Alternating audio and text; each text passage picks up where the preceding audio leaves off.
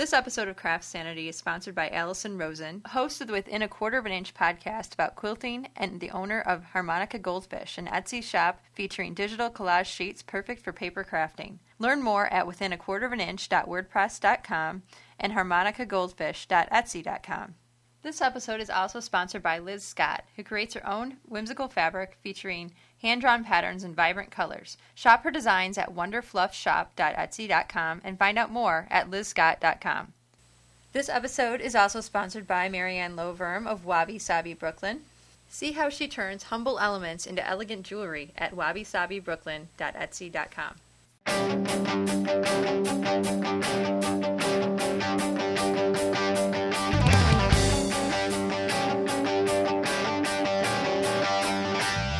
everyone. Welcome to episode 104 of the Craft Sanity Podcast. I'm Jennifer Ackerman Haywood, and I'm pleased to be back this week with a chat with Sally Melville, the knitting extraordinaire. She is a knitwear designer, author, and really well known knitting teacher. She goes around the country, actually international. She lives in Ottawa, Ontario, Canada. I know she'll be spending some time in West Michigan next week. And the knitters here in town are pretty excited about that. I interviewed Sally recently for the art and craft column I write for the Grand Rapids Press here in town. We had a great conversation. She's so inspiring, and I think that's one of the things that makes her so highly sought after when it comes to teaching classes, and she gets a lot of invites because she takes a really broad approach to knitting and kind of ties it to the larger world. So it's never just about knitting. She makes great connections, and you'll see what I mean when you listen to the chat one of the other things that I really love about Sally's approach to knitting is that she explains things in such a thorough way that you don't feel stupid when you're trying to knit her patterns. I know I'm self taught for the most part. I've picked up little bits here and there from more experienced knitters, but I've never really buckled down and taken an extensive course on knitting. I first figured out what to do by looking at a book, and it wasn't one of Sally's books, unfortunately. and I had a little bit of it was kind of a hair pulling situation. And then i called my mom you know long distance I was trying to have her walk me through some things which is not really a good idea. That was before they had youtube videos to help with these things. So as a self-taught knitter what i really appreciate about sally's approach is she explains everything you need to do and she'll come into and teach a workshop. She doesn't leave room for mystery. So grab your knitting or another project if you haven't started knitting yet but something tells me by the end of this interview you might be pulled into the wonderful world of knitting. I hope so. So settle in and let's get to that chat. Here we go. How did you get your start knitting? I was taught in brownies when I was, and I remember I was seven, and it just felt like that's what my hands were meant to do. I was really good at it right from the first day. What did you make initially? Well, we we were to make a square just to learn, right? And I remember knitting on this little pink square, and I kept asking my mother, "Is it four inches yet? Is it four inches yet?" I couldn't wait for it to be four inches, and she didn't really know much, but she knew how to measure four inches. And uh, if we did a good job in our practice square, we got to make the yellow squares at the center of the afghan that was then going to be surrounded by less competent brown squares and given away to somebody someday. And my recollection is that I knit all the center yellow squares. Oh, well, good for you. So you were, it, yeah. It, as you said, it just felt like something you were meant to do from the beginning. Exactly. And so yeah. when the other brownies went off and did other things, did you just keep knitting? I mean, is it something that you I don't think I ever didn't have knitting on the go, even if it was just Barbie doll blankets and scarves. I was always knitting something, I think, my entire life. I don't remember ever not having something. That's lovely, and to find it so young. That's wonderful that you found. Yeah, so but you don't have to find it young, and I encourage people all the time. My daughter didn't start till she was 24. It doesn't matter when you find it. Right, that's It'll true. find you. That's true. Mhm. At what point did you land yourself in that design class that you mentioned on your blog? Uh, I was in my 20s. I had ki- I had young children, and I had started, and I chose to be a stay-at-home mom. But I was knitting to keep myself busy, and I knit this really strange asymmetrical sweater, and everywhere I went, somebody wanted one. So I now saw myself as a professional. I could knit these things, right? Right, and right. I could, uh, I could actually make money. I would have a career. And uh, after selling a few of them hand knit on larger yarn, I thought, well, I should get a knitting machine, thinking erroneously that it was somehow along the order of a photocopier, you know, in picture out sweater. I've never made friends with my knitting machine yet. no, no, no, no. Yeah. We we were friends, but we we have a distant relationship now. um, so I unfortunately the only knitting machine available to me was a fine gauge. So then I had to learn real pattern drafting of because the finer the yarn, the more fitted you tend to make your garments. Right, right. So that's when I ended up in that class in Toronto trying to learn pattern drafting. and what you found though in the class is that people were kind of gravitating toward your your asymmetrical sweater that you made. right, right. And I was passing notes. They would ask me about my sweater, and I would pass notes at the back of the class, really with the pattern because it was so easy. And I was thrown out of class for passing notes. Oh, goodness. But that was okay because I realized not too far after that I actually knew more than I thought I did. And I would write my own design manual and I would teach the class the way it was meant to be taught in my mind. So I just started teaching in my local yarn shop. And so you were still in your 20s at that point? Yes, I was. Yeah, and so and and it looks like you you haven't really looked back. I mean, you just kind of kept going with that. Yeah, well, I I taught in my local yarn shop um, taught a design a six week design class, and when it was over, everybody kind of said, "But what next?" So then I started sitting in at the yarn shop two days a week, and if you came in and paid me, you know, a fee, which I think was like five dollars oh, a week, so cheap. I would design your sweater that you wanted with you and help you pick out the yarn and help you. And so that became an ongoing group. And then we started a knitters guild, and we had 140 people at the first meeting, and we started bringing in teachers, and that's when my life changed because wow. the teachers would say, "You should be designing for Vogue Knitting. You should be out there teaching," and they kind of dragged me, kicking and screaming, into what we now know of as the professional knitting world. And so, where were you living at the time when you started this group? I was in Waterloo because Waterloo. I went to university in Waterloo, and I kind of got stuck there. Now, what did you, you know study? What did you study at university? I studied English. Well, I started in math, and and that was not where I belonged. Although I, I have a bit of a math bent in my head, but getting a degree in math, you have to understand the University of Waterloo is the MIT of the North. This is where the BlackBerry uh, RIM people okay. went to school. It's like one of the world's leading computer science schools, and that's what I was not good at. I was good at theoretical math. So anyway, after first year math not doing wonderfully well, I moved over to English. And I kind of did a joint major with English and psychology. Okay. And were you knitting still at the time? Oh, yes. Oh, totally. Always, Just always. not thinking that was going to be your career, though, at that point. Who thinks that's going to be their career? yeah, most people. But you know what? They tell you. I, I worked in counseling services for a while, and part of the, the service at counseling services, not what I was involved in, but part of the service is career services.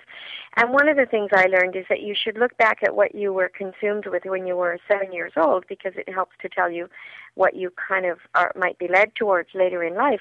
And as a seven year old, I was always practicing, pretending to be a teacher, a designer, and a writer. That's interesting. And, duh, yeah. Yeah, yeah. It's it's amazing what we already know about ourselves, but just don't right. acknowledge. Yeah, yeah. That's wonderful. Mm-hmm. So you were in your twenties though when you got on this path, which is still quite young. And as you said, Yes. you know, for people that are older than that, um, it's not over. You know, you can always come to Well, no, you no. know. I, didn't even really land at the working part of that path until my 40s, early 40s. Well, let's talk a little more about that. So you started teaching you all these people coming up to you saying, "Hey, you should be designing. You should be doing these things." Yeah. And then yeah, now you? I now I'm in well into my 30s because Okay. I had been teaching at my local yarn shop for quite a number of years before we even started the guild, and then and then doing that before I got dragged out into the world.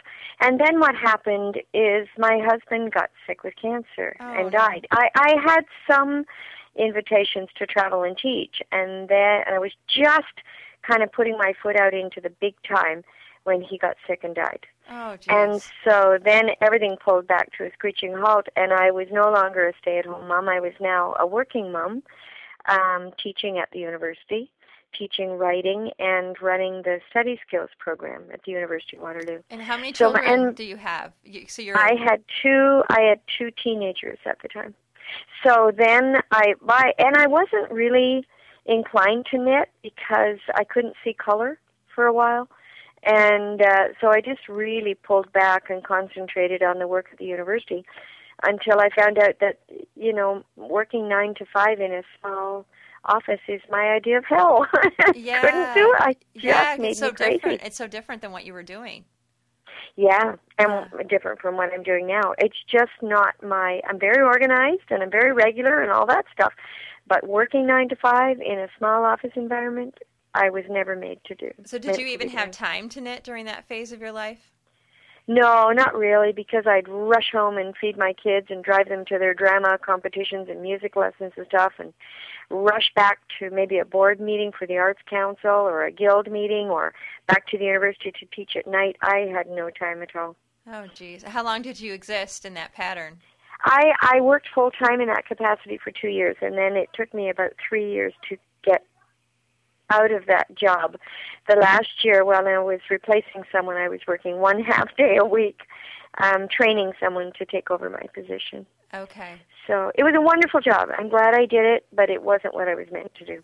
Geez, what an experience to go through the, all that. I'm not ungrateful for it. The skills I learned there, teaching study skills, learning, remembering, creative problem solving, time management, I bring that to my knitting. I love it when knitting cross references with brain function or quantum physics or world economics. And and I can bring that to my teaching and to the meditations in my book and I think that's one of the things that people have always appreciated about the books. That I always connect knitting I think to what is known we think of as a larger picture. Right, and I think it gives it a lot more substance than just Exactly. here's a pattern, you know, and that's Yeah. it. Exactly. So that's Yeah. wonderful that you're able to do that. So when you left the university job, Yeah. how did you kind of phase yourself back into the world of knitting?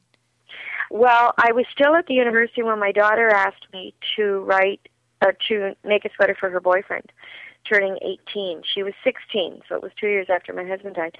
So I made this sweater out of leftovers. I was determined not to spend any money, but I was also determined to make it beautiful. And I was literally halfway through that sweater when my boss at the university called and said, "We really don't want you to leave this job." And I said, "No, I have to." And he said, "What are you going to do?" And I looked down at the sweater I was making out of leftovers and said, "I'm going to write a book on using up leftovers for knitters. Somebody will buy it." And that's that's how it changed. So just in that moment you decided that that's what you were Yeah. going to do.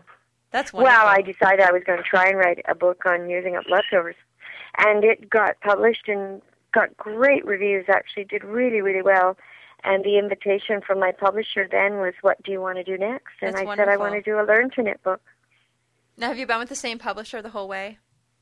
No, um, I was supposed to do five books with XRX: the knit, stitch, purl, color, texture, and design. But our relationship broke down after color, Oh, and uh, and so I don't really know about the end of the series. okay. it just I just lost control of my product and they stopped speaking to me when I asked for more control over my product. So it was sad. Yeah. I'm with Potter. It, it, the last book I did with my daughter was with Pottercraft. and it's beautiful. It's lovely. It's wonderful. Yes, book. it is, and it was a joy. I talked to a lot of authors, and it is one of those things where it's such a dream to have a, a book published, but at the same time, it's um it's a piece of, of the of the author. You know, it's really you put so much effort and energy into it, and it's um, one of those things where sometimes not having complete control is challenging at times. But it looks like things worked out.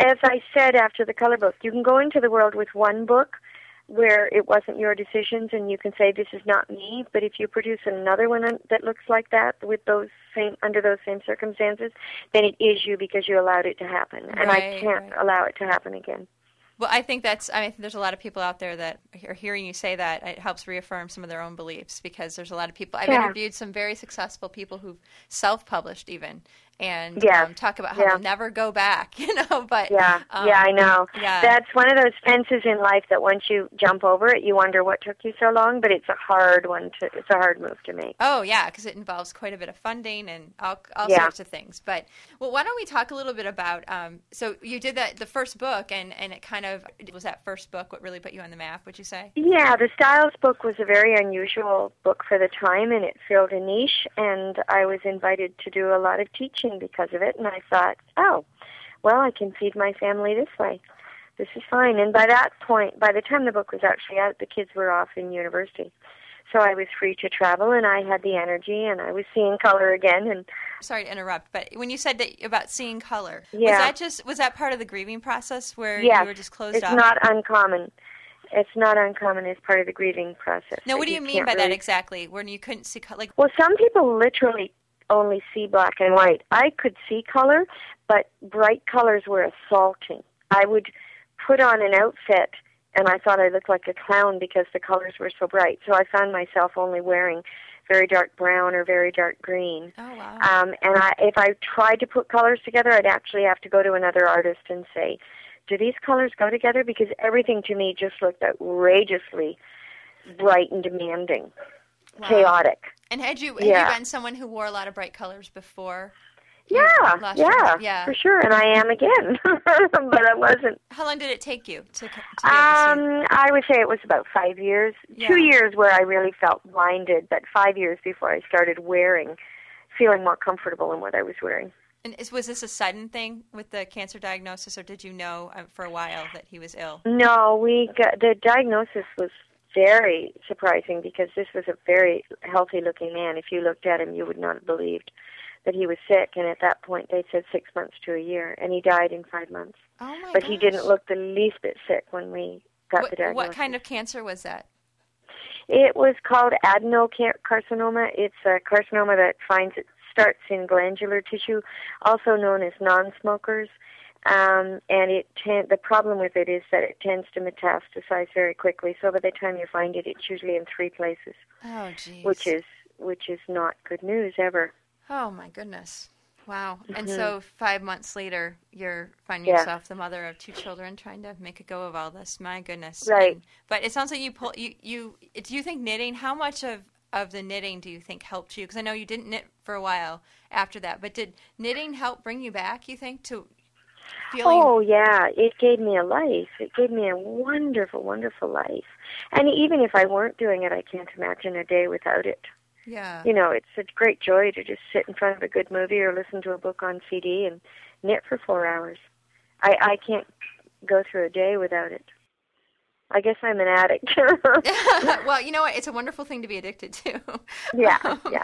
And so If you had to choose, Yeah, it's the lesser of all the evils there. And now uh, you're in at university. You study English, and you said also was there some psychology in there as well? yes. Okay. Educational psychology, right? So when and just given your education um, and your your background in this and in your teaching, I imagine that your own personal experience of having knitting being kind of a healing thing for you. Um, I mean, this probably comes up a lot in your teaching because I know there's a lot of us, we all have our issues that we've had to deal with in life where you go through some rough times. And I know for me, making things um, has always been a way for me to cope with any kind of stress or hardship ever that I've encountered. For you, I mean, is it, does this come up a lot with students when people come out to see you and talk to you? Oh, and- absolutely, absolutely. Always, they. I've heard wonderful, wonderful stories about how knitting helped them through traumatic events. Do you think we're finally to a point where knitting is valued in society for what it really should? I mean, because I think sometimes things that are associated with, even though men used to do a whole lot of knitting, you know, historically, um, a lot of times still, if it's something that- that's been traditionally the woman's work, uh, if you want to use those terms, which I, I really don't like, sometimes things are undervalued and, and devalued. And do you think that knitting is finally to the point where people, you know, they get it, you know, they understand the value of it and the, the, the healing? Not the world at large. No, No. absolutely not. How close are we, do you think, to a more wide I don't think we're going to get there until the men pick it up, because Oh. if it if it doesn't cross gender lines, it just doesn't get appreciated. Sadly enough, there and there are just too many people. That means you know there's this huge bulk of the world's population that doesn't do it, doesn't get it, thinks it would be embarrassing to try it, and that spills over on us. Are you seeing more men come out to your classes and take the in, and study? Um, no, workshops? it's about the same proportion it always was. Maybe Yeah. one in a hundred, Yeah. you know, at best. No, it's really low, and I don't get it. I did write a meditation in the Purl Book. Why don't more men knit? I don't understand. If we think of the domestic arts, knitting's almost the last holdout. Men cook, they take care of children, Mm-hmm. even weaving is okay.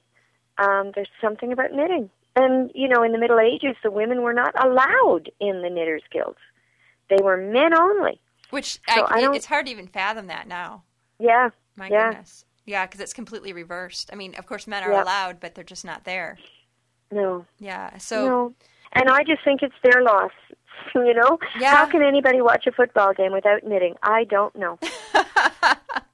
I am in full agreement with you there. I never even Yeah. watch anything without be, doing another No. project. Yeah, my hands have to be busy, whether it's knitting, crocheting, something. I'd like to move to the book that just came out, the one that people are Okay. seeing that's fresh. Um, uh, was re- released. Was early this year, correct? That Yeah, in out. March. Yeah. Yeah, with, with the mother daughter knits book. Um, Yes. by you and your daughter, and it's thirty designs to flatter and fit. And tell me about this. I know you write in the forward of the book how this thing came to be, but for people who don't have the benefit of having the book right in front of them, can you share a little bit about the inspiration for this? Well, I was looking for another publisher when I realized things had broken down with XRX, and I had an idea for a book. Actually, it was a Christmas book that I wanted to do. And I went to a number of publishers, and when I went to the acquisitions person at Pottercraft, I happened to mention that my daughter had started knitting and teaching and designing and had done some designs that I would like to include in my Christmas book. And as I recall it, this person levitated off her chair when she heard that my daughter knit. It had been her dream, she said, to do a two generation knitting book because we do, my daughter and I, represent the big bulge in the demographics of knitting. And so she said, Do you think your daughter would do a book with you? And I thought, gee, I'll call her and ask. well, how do you think that phone conversation went? Um, no, she was thrilled. And so at that point, uh, it was Random House's idea, so I knew then that I was publishing with them because they had this wonderful idea. How could I not do a book with my daughter? And then they said they thought that the Christmas book was too small a book. They wanted a book with a bigger focus. And they knew I taught this class on finding your perfect sweater length and the right style for you. And did I think I could incorporate that into the book? And so that's what happened. That's how it evolved. Well, that's wonderful. And so now you have this thing that um, is not only a beautiful book for the knitters out there, the mothers and daughters, and everybody else who wants just some fun patterns to, to get through and tackle, but also kind of a record of your relationship with your daughter, which is really beautiful. Yeah. Which is Yeah. really great. I mean, so this is not only a knitting book, this is a family heirloom, which has Yes. got to be kind of cool to have produced something like very that. Very much. Yeah, we are more fortunate than most and very grateful for it. And is this um, the same? Your, your the daughter you wrote the book with is this the same woman who just had a baby? Ten day old baby girl. Oh wow! Yeah. And is this her first? Yeah. Yes. Oh, how exciting! Well, Yeah, congratulations. she's- share our congratulations uh, with your daughter. Thank you. Really, to give you. birth to a baby and a book in the same year is no small That's feat. pretty amazing, isn't it? so, what do you? I know you're going to be in Grand Rapids uh, in September here, and so it sounds like looking at your schedule, it looks like you do a fair amount of traveling around uh, to teach. I do. I've knit. cut back a little bit because of these new grandchildren. So I'd like more time with my family over the coming year, but yes, that's what I do. I travel and teach and spread the word. So, what can people expect? Because it looks like, from what I've read about your workshops, these are not traditional. Just come and learn a knitting technique. It sounds like you you go beyond that, drawing as you do in your books, drawing, kind of making connections to the outside world, uh, and knitting. Yeah. So, can you Yeah, talk a little bit about that. your approach to teaching? Well, um, yeah, that's my approach to teaching. Make it as large as possible, make as many connections as possible. I also am a little different than some of my colleagues. I have colleagues that um, kind of divided between two different camps. One is people who are tied to experts in a particular tradition like Orenburg lace or Latvian knitting or Mhm. Ganseys, and that's not me.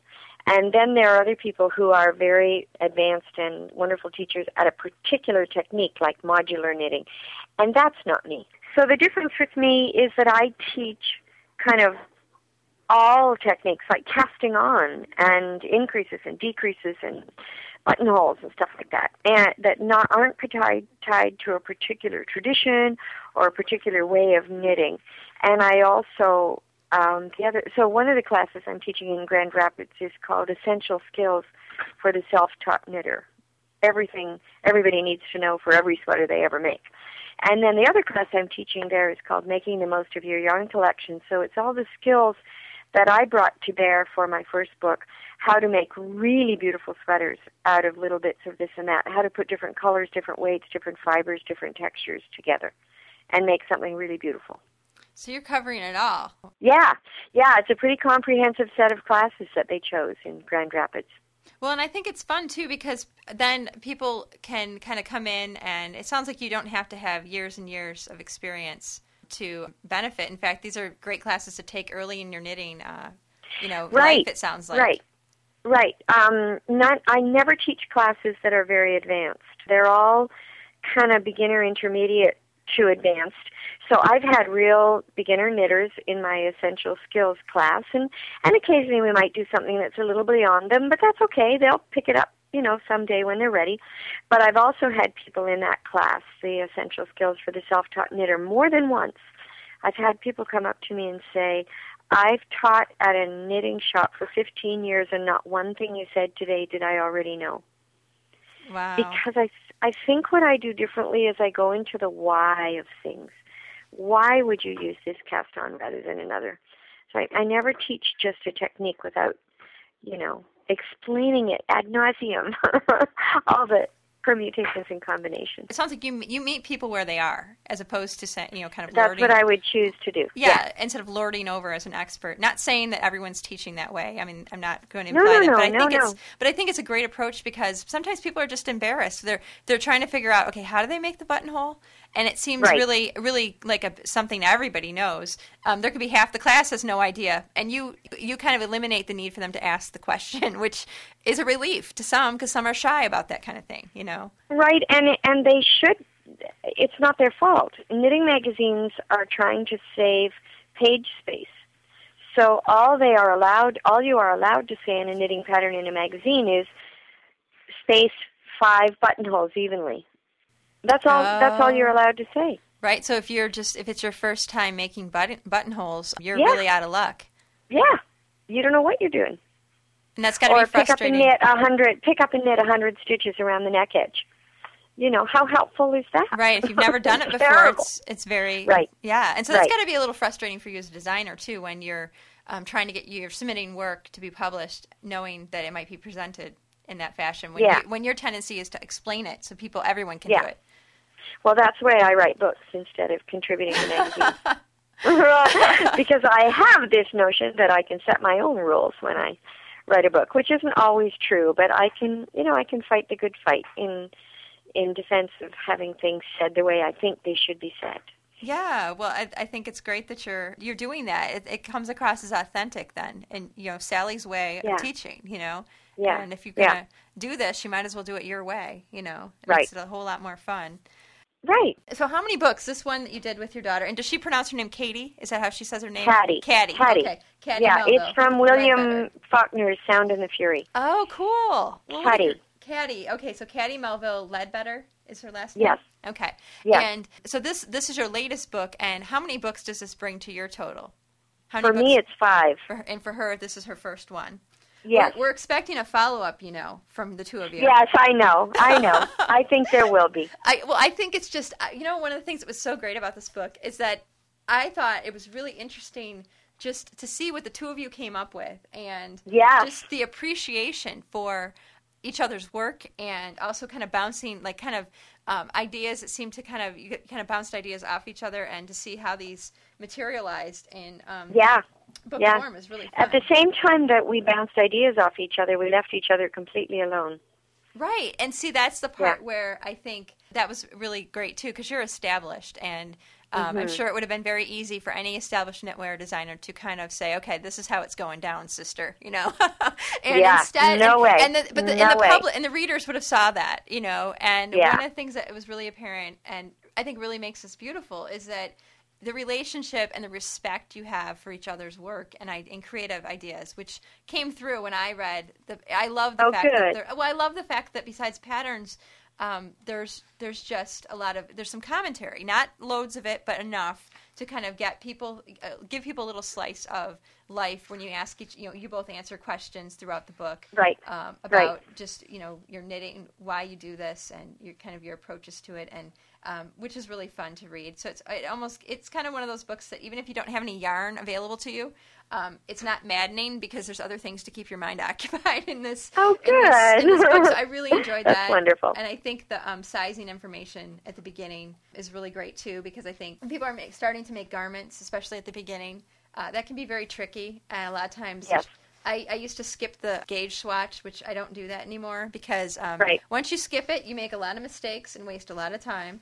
Um, That's right. But yeah, I thought that I, I think your approach was wonderful, and um, you know, I'm just trying to, to find out, you know, what else that you guys have planned. Do you have something already in the works? I, I know you guys have been very busy. You know. Uh, Yes, we do. Yeah, we've been making babies. Um, Yeah. we do have something else in the works, and and Potter is working on it now. So they they have the work and they have the patterns. They are figuring out the focus. Oh, so there'll okay. be another book. It'll be out next year, but it would be presumptive of me to say what the book is about because they're figuring that out.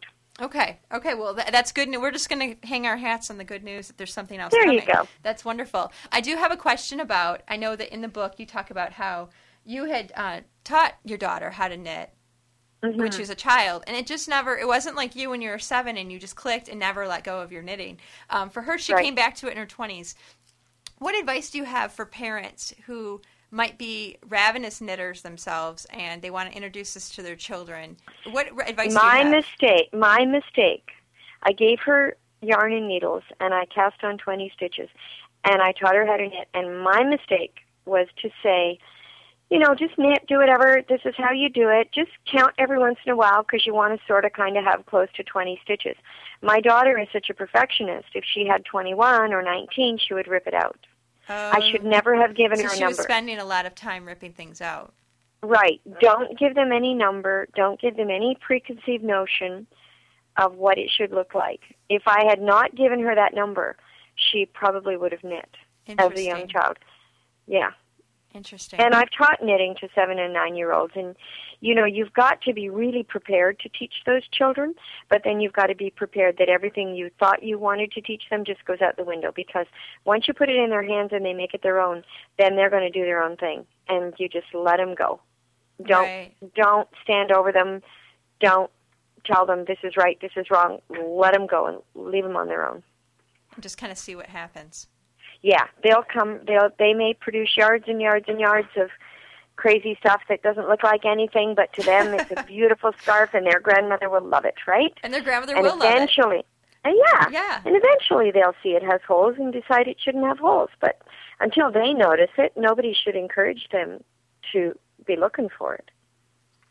Well, I think that's great advice because I think sometimes if we've practiced something for years and we know exactly the way to do it, the tendency is to to tell our kids, you know, okay, you gotta you gotta rip that out and start again, and um, Right. yeah, just letting them go sounds like that's um, the best way. What age Right. do you recommend? Is seven a good age? Oh, seven seven is a good age. That's the age when they're hand-eye coordination. Six or seven, about the age that you would start children taking piano lessons. That's Okay. about the right time. okay. And it's it's a soothing thing for them too. It kind of calms kids down a bit. too, so- Absolutely. You know, I taught knitting once, and this lovely little boy, it was a, a group of children, and this lovely little boy turned to us at the end of the day and said, Thank you for teaching me how to knit. Now I have something to do at my brother's hockey games. Oh yeah, so this is a child that had to wait around at his Yeah. brother's hockey games, and now it wouldn't be such a pain for him to do that. That's Right. great. What a gift. Yeah, yeah. So you've had this long career as a knitwear designer and author and teacher, and what has been the most rewarding aspect of that for you? Oh, other than getting to do a book with my daughter, which is more than a dream come true, it's just wonder the stories I hear from people and the joy that it brings to their lives validates mine. Um, it's kind of obvious, you know, when you get out among people and you've got a captive audience, they love not a captive audience, they're there willingly. Right. Right? They choose to pay their money and come to your class. Not like teaching in school where they have to be there. Right. And so they choose to be there and they leave with everything they wanted and, you know, thrilled and empowered and sometimes with tears in their eyes. That makes it all worth doing. Well, because you talk about awakenings during Yeah. your, your your sessions that you've witnessed some people, you know, having these awakenings, and to empower people to kind of find, like, discover their, their these talents within themselves must be Yes. just phenomenal. Yes. Yes. Do you have any stories you can share, like anything that stands out as being like one of the most distinct awakenings you ever witnessed? Um, yeah, I teach a class on creativity, and I was teaching it in uh, one of the one of the San Juan Islands, and it was open to weavers, and it was open to the public in general, not just knitters. And I gave the I gave my presentation on creativity, and a woman came up to me afterwards in tears, and she said, I have to thank you. I went to a talk on creativity at the library last week, and all it was was a you know retrospective of the world's great artists and how creative they were and how wonderful they were. And she left, she said, feeling that she could never do this, that it wasn't within her, and she felt so distanced from creativity and the creative process. But there was a part of her that wanted it so badly. And then she came back and she saw my talk and she said, You told me how it's available to everybody, how easy it is, and how important it is, and how I can access it. And it was just, you know, it was the opposite side of the coin. Wow. And she was so grateful. I have had people come and tell me how they're knitting. You know, I talk often about knitting through traumatic times, and there was a woman came up to me and told us how knitting had saved her. A woman at she had a very sick child who died, a five-year-old child. Who oh died. no. And at the hospital, a nurse taught her to knit, and she said she didn't know how she would have gotten through it all if she hadn't had the knitting. Wow. And she shared that with our class. Uh, it was pretty, pretty profound moment. Yeah. So it's, it's hard to watch people not take knitting seriously because it's it's so profound for some people.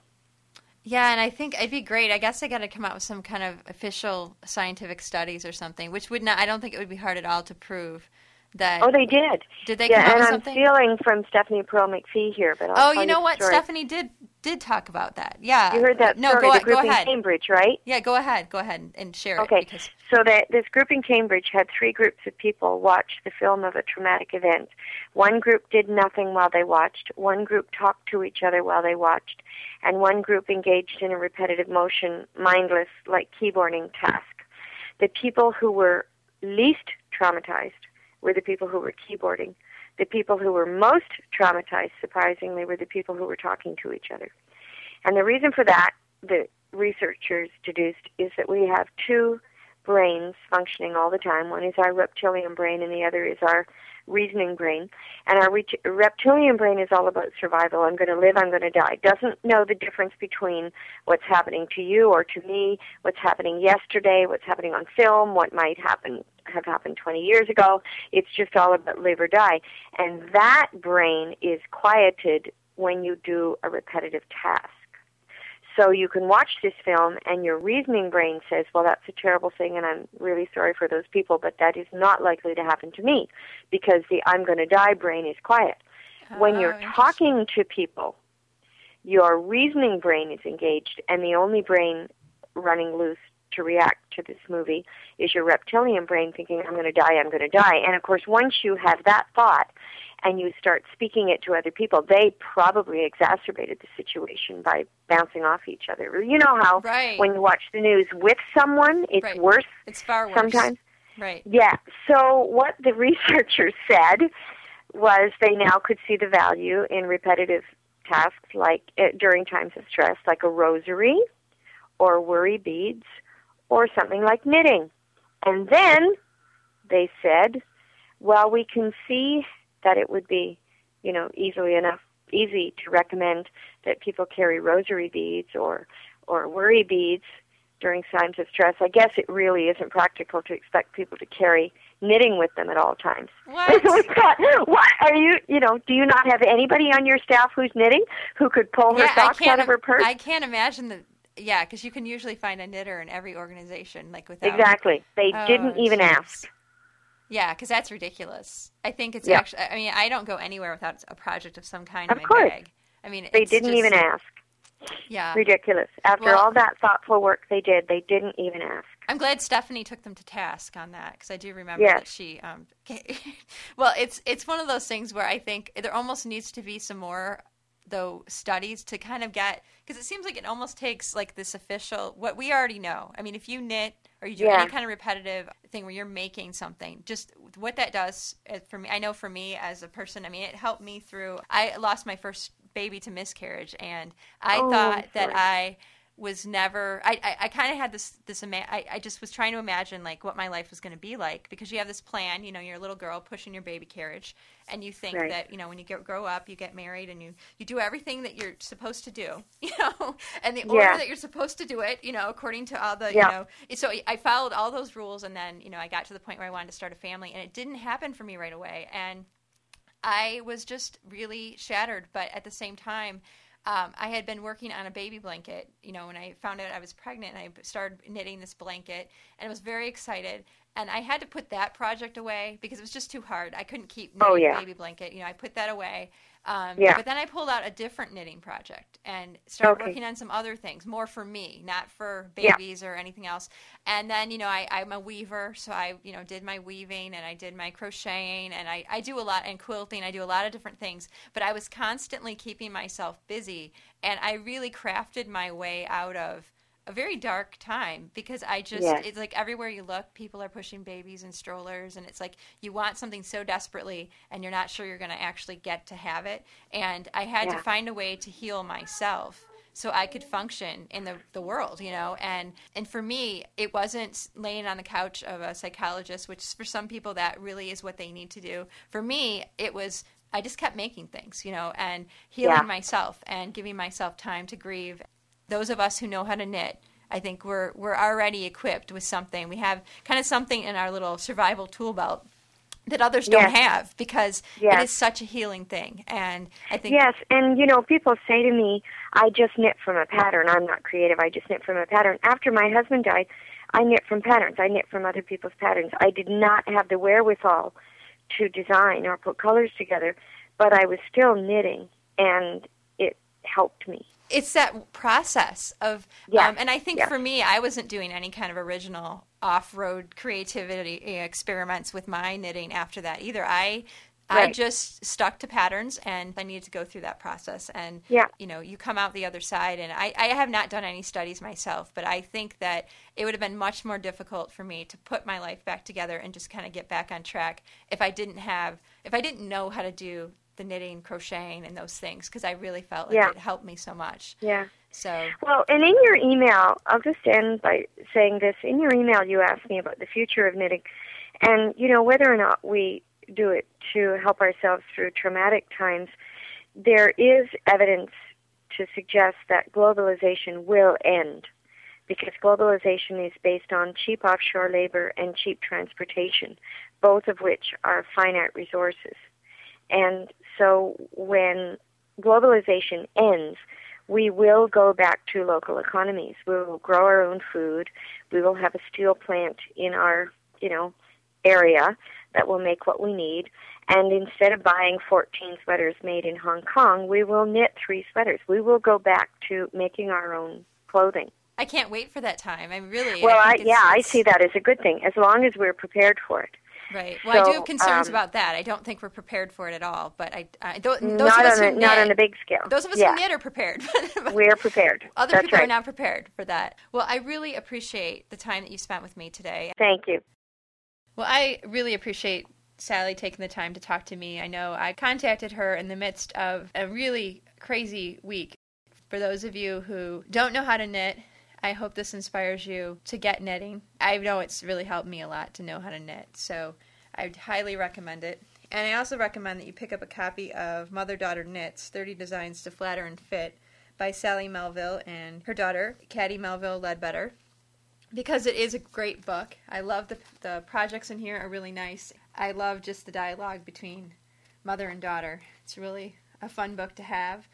I'd also like to take a moment to thank my sponsors. I was very fortunate to have three this week, which I really appreciate. It's helping keeping that momentum going here at the Craft Sanity headquarters. So thank you so much to Allison, Liz, and Marianne. Appreciate it if you could click over to craftsanity.com and click on those sponsor links and visit the folks who are keeping the Craft Sanity boat floating. I really appreciate uh, the support of listeners and those sponsors. So, special thanks to Allison Rosen. She's a fellow podcaster. Her podcast is called Within a Quarter of an Inch, and it's all about quilting. She's also the owner of Harmonica Goldfish, an Etsy shop featuring digital collage sheets, perfect for paper crafting. So, head over there and check that out. Uh, there's some really interesting imagery collected there. Head over to within a quarter of an inch inch.wordpress.com to learn more about the podcast, and you can visit harmonicagoldfish.etsy.com for more information about those digital collage sheets. Liz Scott also sponsored this episode of Craft Sanity. She creates really fun and whimsical fabric Love the fabric. It's hand drawn. The colors are really vibrant and it's just a whole lot of fun. So you can shop her designs over at wonderfluffshop.etsy.com and find out more at lizscott.com. I'd also like to thank Marianne Loverm at Wabi Sabi Brooklyn for sponsoring this episode of Craft Sanity. I really appreciate it. Uh, head over to her shop to see these really cool. She takes pennies and coins and decoupages them and really transforms these everyday elements that we have in our pockets and the bottom of our purse into these really precious jewelry pieces. So go check that out. I think you're going to enjoy it. Again, you can find Marianne's creations at wabisabibrooklyn.etsy.com. Thanks to all of you for supporting the podcast. It really means a lot, and it's very gratifying to have your support. So thank you, thank you, thank you. I really appreciate it. If you would like to be a sponsor of an upcoming show, feel free to click over on the sponsors link, and you'll likely hear from my husband Jeff, who handles all the advertising stuff for me, and uh, we'll get you into the mix. I'll do a brief after show about my first week as an Etsy seller. And uh, if you'd rather not, feel free to get on with your day. I'll never know if you stop listening here, so you won't offend me, so don't worry. I'll be back next week with an interview with a pattern designer. And this will be really fun. This was someone I actually got to meet in person. So I'm going to leave you a little bit in suspense, but come back next week for another show and uh, we'll have some fun. In the meantime, craft sanity, my friends. It works for me.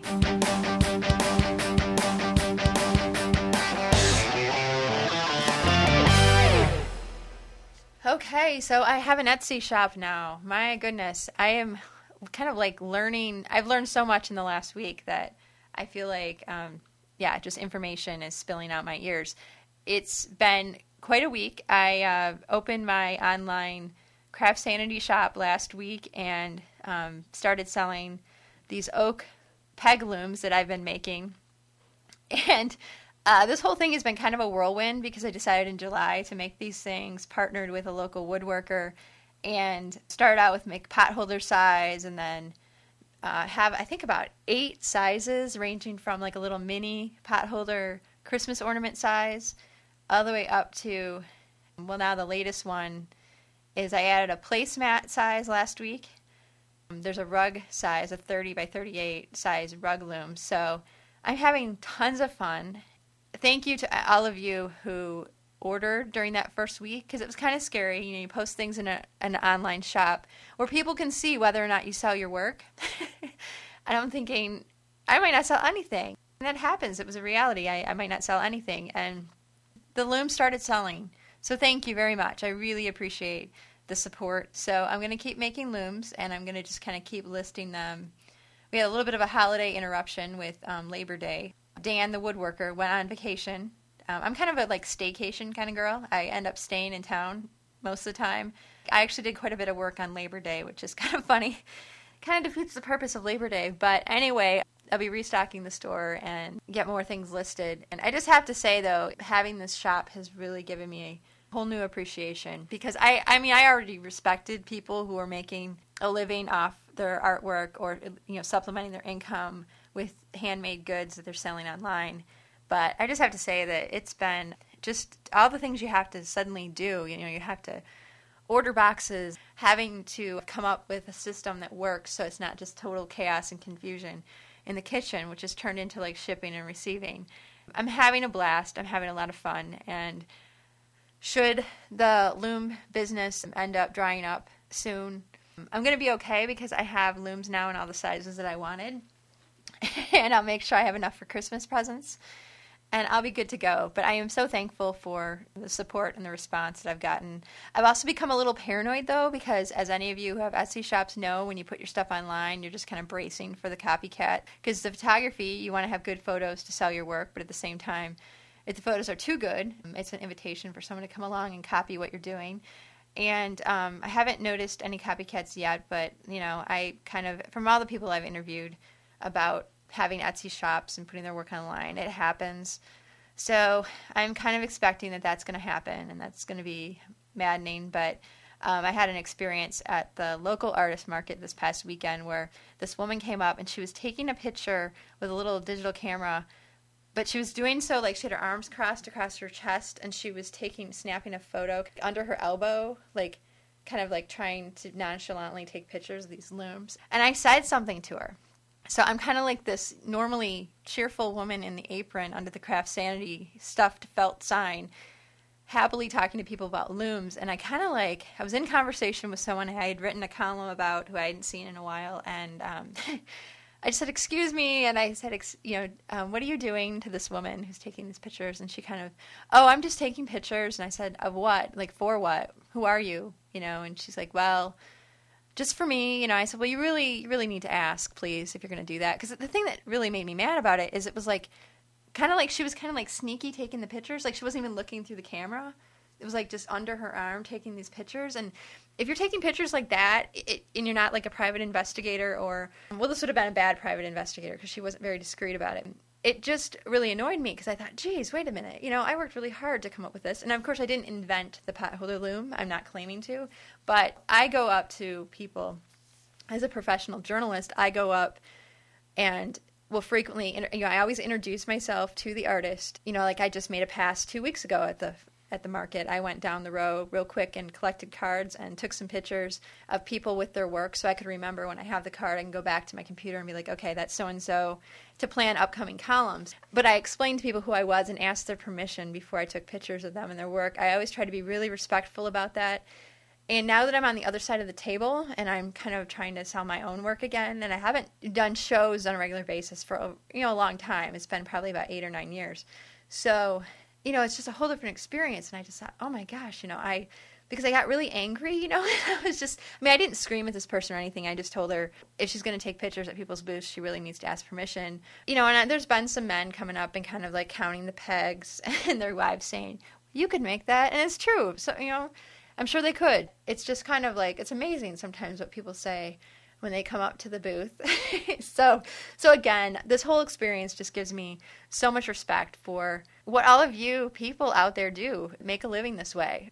It is such a blessing to be able to start to have some kind of revenue coming in that doesn't require you to work in an office all day.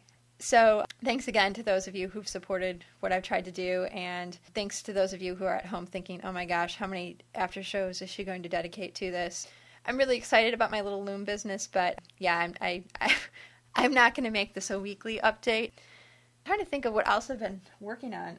My house is like a total total disaster, and I really really need to get a handle on that because it's made if you can't find the boxes to ship, and it hasn't come to that point yet, but I can see it if this continues.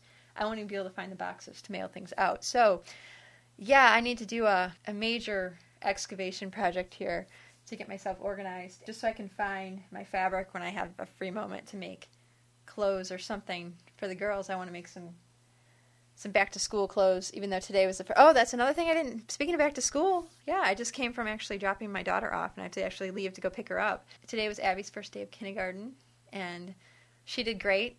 I did great. No tears from either one of us. So, very excited about that. I can't believe that my oldest is five now in, in kindergarten, but here we are, and the youngest will be in preschool. First day of preschool is next Monday, so I will actually have some mornings free to just do my work during daylight hours, and that will be really cool.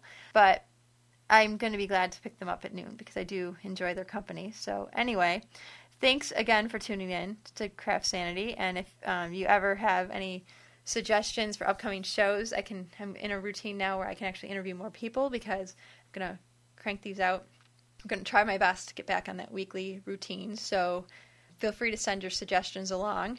If you're local here in West Michigan and you have a suggestion for my art and craft column that runs in the press every Sunday, or um, a TV segment that appears on Fridays, and you don't have to be local to make a suggestion about that because I'm always looking for things. I'm looking for some Halloween ideas, and uh, Christmas is around the corner, so I'll be looking for some Christmas ideas too. Um, I always credit my sources, so I will credit you for the idea if you're the one who suggests something that end up, I end up using. So feel free to send your ideas my way.